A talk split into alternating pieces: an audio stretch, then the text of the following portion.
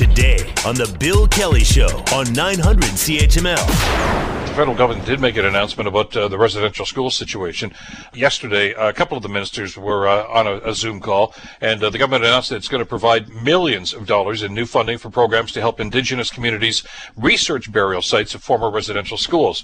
Uh, Crown Indigenous Relations Minister Carolyn Bennett says that $83 million of the money is going to be added to previously announced funding to conduct research and commemorate the children who died at those residential schools. These are additional to the um, to the 27.1 million, which is was part of the 38, 33.8 million committed in budget 2019 to implement Truth and Reconciliation Commission calls to action 72 to 76. Uh, total, as, as the minister was mentioning there, it works out to about $321 million, uh, they say, to help residential school survivors and also support burial site searches. Joining us to talk about the announcement is uh, Cora-Lee McGuire-Cyrette, who is the executive director of the Ontario Native Women's Association. Uh, Cora-Lee, uh, uh, uh, always a pleasure. Thank you so much for joining us today. Uh, no, thank you for uh, having me here today. I'm glad, glad to uh, speak to this issue. What was your reaction to to the announcement from the feds yesterday? Uh, I had a mixed reaction. You know, it, it's great to see the investment and to see that um, they're hearing the the community, um, Indigenous and non-Indigenous community, calling uh, for action around this. Uh, you know, we were hoping to see obviously um, implementation of all 94 calls to action, and you know, we have to make sure that um, the implementation of this funding also is for for healing supports for not only for our community, uh, but also for our children, our children in schools that are, are here today. Um, so we just want to make sure that it, it doesn't just only go to, to finding um, all of our, our missing children and, you know, the, these unmarked and mass graves. We all, there's all, an entire healing continuum that needs to um, also be implemented. I'm glad you brought up the Truth and Reconciliation Committee and, and, and, and of course the great work that they did uh, and the recommendations that they put forward. It's, it's been a few years now. And, and a lot of people besides yourself, of course, have been saying, well, when are you guys going to get started on this thing? Uh, you know, they, there's a lot of lip service to it, but there wasn't a whole lot of action. Was, was the discovery of these, of these mass burial sites, was that the tipping point? I think it was. I think because, you know, the, the larger um, Canadian uh, community uh, really didn't understand, I don't think, or knew or had the knowledge because we're not taught this in school. Like, mm-hmm. you know, I, you know, myself in in my education journey, I went all the way through to university without learning about all of my own history. Um, you know, I learned about it from my family, from our oral tradition, and from my my grandparents who were residential school survivors. But none of that history has been taught, and so the the children have brought the Canadian community to awareness of of these. Uh, critical issues that have happened to our community. And, it, you know, a lot of people, I think, thought that this had happened thousands of years ago or hundreds of years ago. And so now with the media and the public eye um, learning that, hey, the, this actually happened during our generation um, and our just our previous generation, and there's no other schools in Canada that have unmarked burial grounds for children. Um, we have to remember that our children died trying to access education, and that's where we also need to begin. Like we need to ensure that there is investments in supporting our children today. You know, our children are being discriminated against today. Our children just want equal access. That's all we want for our children. Our, our you know, being part of the community. We're not asking to be um, have a lot special privileges. We're we're asking for equality, and you know, it's it's a right that we all have. Like, it's not that far fetched for us to think about.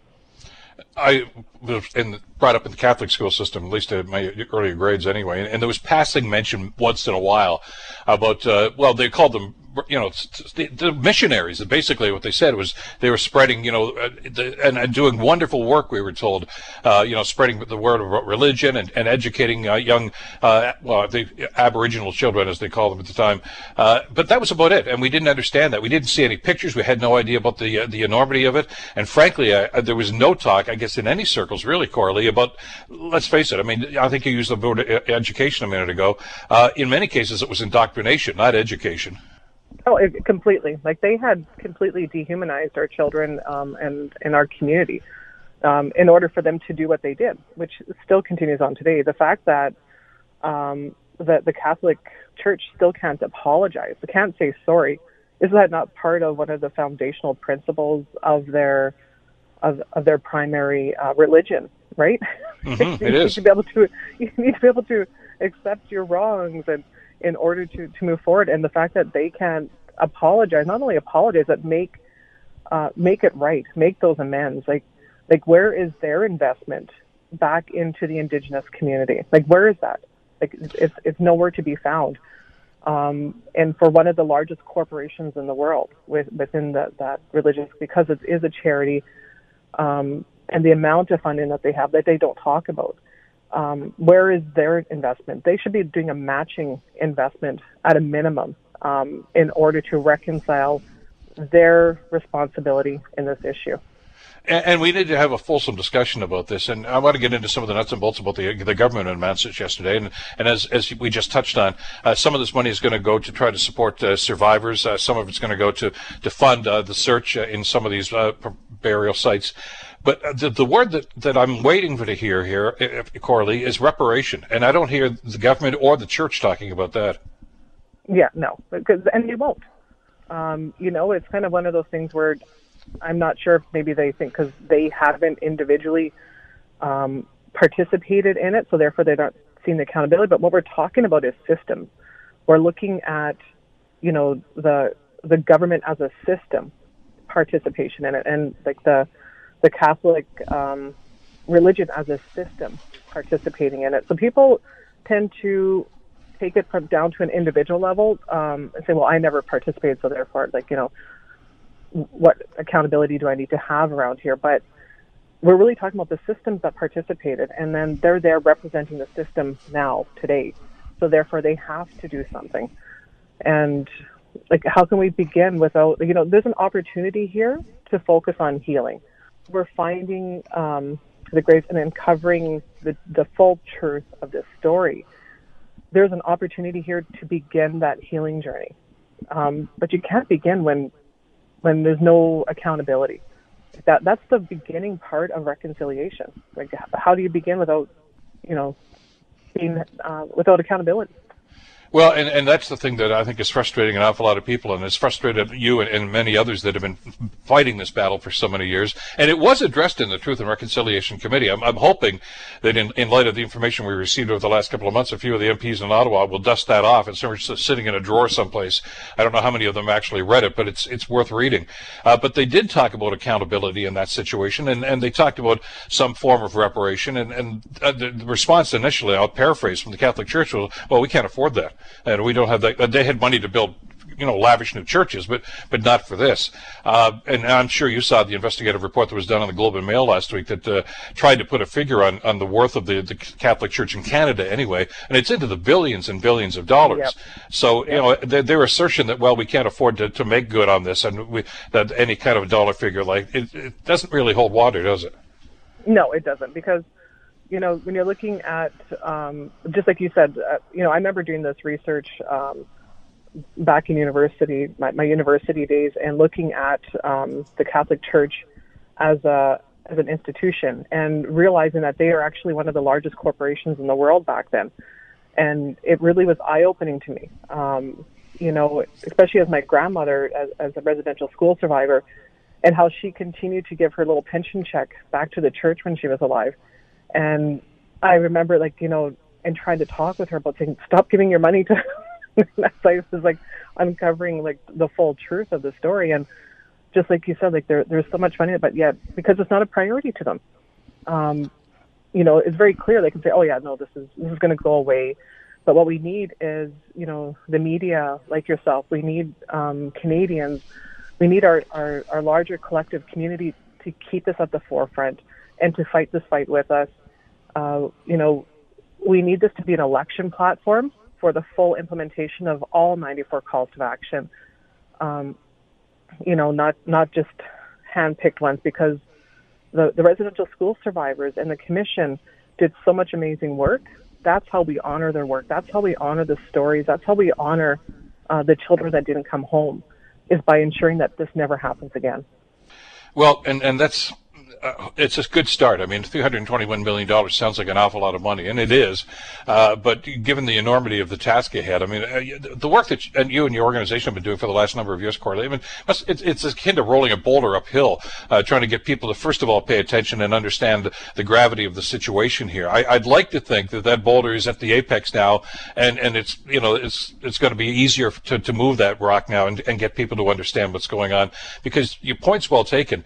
This is not the first time this, this has come to the fore, but you know the Canadian public seems to pay attention for a month or two, and then it's it's off the radar again. I, I don't know that that's going to happen. I hope it's not going to happen this time. I hope not. Like when you're looking at um, you know the, the how we began here, like I've been seeing lots in on social media regarding how we started off with uh, 215 and now we're up to well over 5,000, um, and we're just getting started. And you know that's you know that's the conversation that we need to be outraged over. That uh, that number continues, and if you add that number to the children that we're losing today in schools, that we're losing due to uh, suicide, due to um, uh, addiction issues, you know, the number is, you know, it's, it's a, a target um, on Canada's history because we haven't actually begun to do the work. To do the work, uh, we haven't really developed comprehensive healing programs.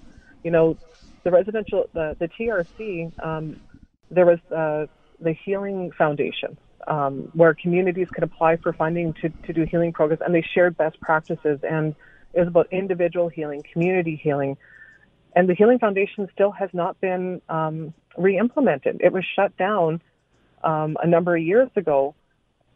But where's the Healing Foundation? Like when you're looking at truly addressing this, like you like you just talked about, on we've been doing this work. It's been a long time. It goes out of the public eye. It goes back in the public eye. We need structural changes. We need the implementation of the Healing Foundation, so that way communities can begin their healing process. Um, and collectively share those best practices, those wise practices, um, so we can begin to heal our next generation. Well, and I'm, glad you brought that up because one of the questions I had as I was watching uh, yesterday, uh, and I think we ran the clip of Minister uh, Bennett just before you joined us here, uh, talking about money for mental health, and, and I, I, was questioning whether or not the infrastructure is even in place to deal with the enormity of that problem. Yeah, it's not. Um, you're looking at coming out of the pandemic, uh, mental health and addictions has gone through the roof. Like, um, you know, I, I live in Thunder Bay, um, and all I'm hearing from from my staff who are working the front line is how many overdoses there is right now, because uh, addictions has gone through the roof. Like there, there was a crisis before the pandemic, then you add the pandemic crisis on top of a crisis, and it's it's out of control. Um, there is no detox services. There is no um, if somebody wants help today and wants to get into treatment today, that process doesn't exist that's the problem. Is, is that's and we have to recognize that mental health and addiction in our communities has been a result. Like when you're looking at the root cause, it's from you know colonization. It's from mm-hmm. residential school systems. It's from the Indian Act. It's from all of these key structural pieces. But yet they're not going to build the structure to address them adding to the frustration. How do you, you, talked about education and, and especially for, Indigenous children, and, and that's key to this. But uh, to the greater good, though, on a wider spectrum, how do you rewrite the history? I guess maybe more importantly, how do you write the history? Because it was never written in the first place for many of us about what went on and, and, and, and, and, and tell, these stories about, about what went on. I mean, it's important for us to understand that as, as uh, I think one of the speakers mentioned, uh, and I think it was actually probably Senator Sinclair who was asked about this, is you can't have truth and reconciliation until you have truth first. And, and we don't have that truth yet. No, exactly. There's two truths that, ha- that haven't been told. One, um, Canada's role in colonization, um, oppression, um, and you know that legal framework and and their role in everything. That's that's one part of the truth. Uh, the other truth that doesn't get told is how um, our communities were well functioning communities prior to um, colonization and still are today. So the one story that's always being told is um, the victimhood of, of being like, a, for instance, an Indigenous woman you know, what does what are we saying about Indigenous women? We're not talking about Indigenous women's leadership, Indigenous women's strength. the Indigenous communities' uh, resiliency and beauty, and how we actually built a strong foundation in Canada before Canada was Canada, that we're all um, being able to to live in because of that uh, that that foundation. So that's the two stories that really largely aren't told. And then when you begin to move forward, you look about education in Canada. Um, where is the access to education in Canada for Indigenous children uh, and and girl, girls and, and community now? Right back then, they invested a lot of money for this free education, uh, in quotation marks. Um, but looking forward now, any Indigenous uh, person who wants to get post-secondary education should be able to receive it from the post-secondary education funding. The, the lack of underfunding of that program is unacceptable, period. Um, but yet we will fund the justice system where Indigenous people are highly overrepresented, and it costs anywhere from you know one to two hundred thousand dollars a year to house an Indigenous person in a prison system, whether it's provincial or federal, um, and yet an entire um, education degree would cost you less than a hundred thousand. so you got to look at what are we actually funding um, in Canada, and is actually where our investment needs to be. We really need to look at why are we in, in prison, and a lot of times it's because of remands, because of breaches, because of you know, we really need to start changing up our system and, and looking at where the real problem is.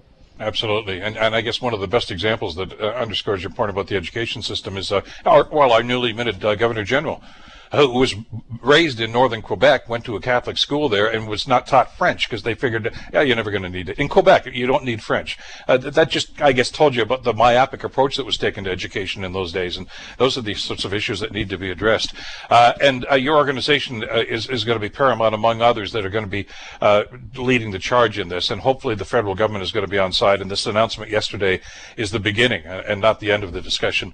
Cora-Lee, always a pleasure. Thank you so much for spending time with us today. Oh, thank you. Take care. Cora-Lee McGuire-Cyrette, who is the executive director of the Ontario Native Women's Association. The Bill Kelly Show, weekdays from 9 to noon on 900 CHML.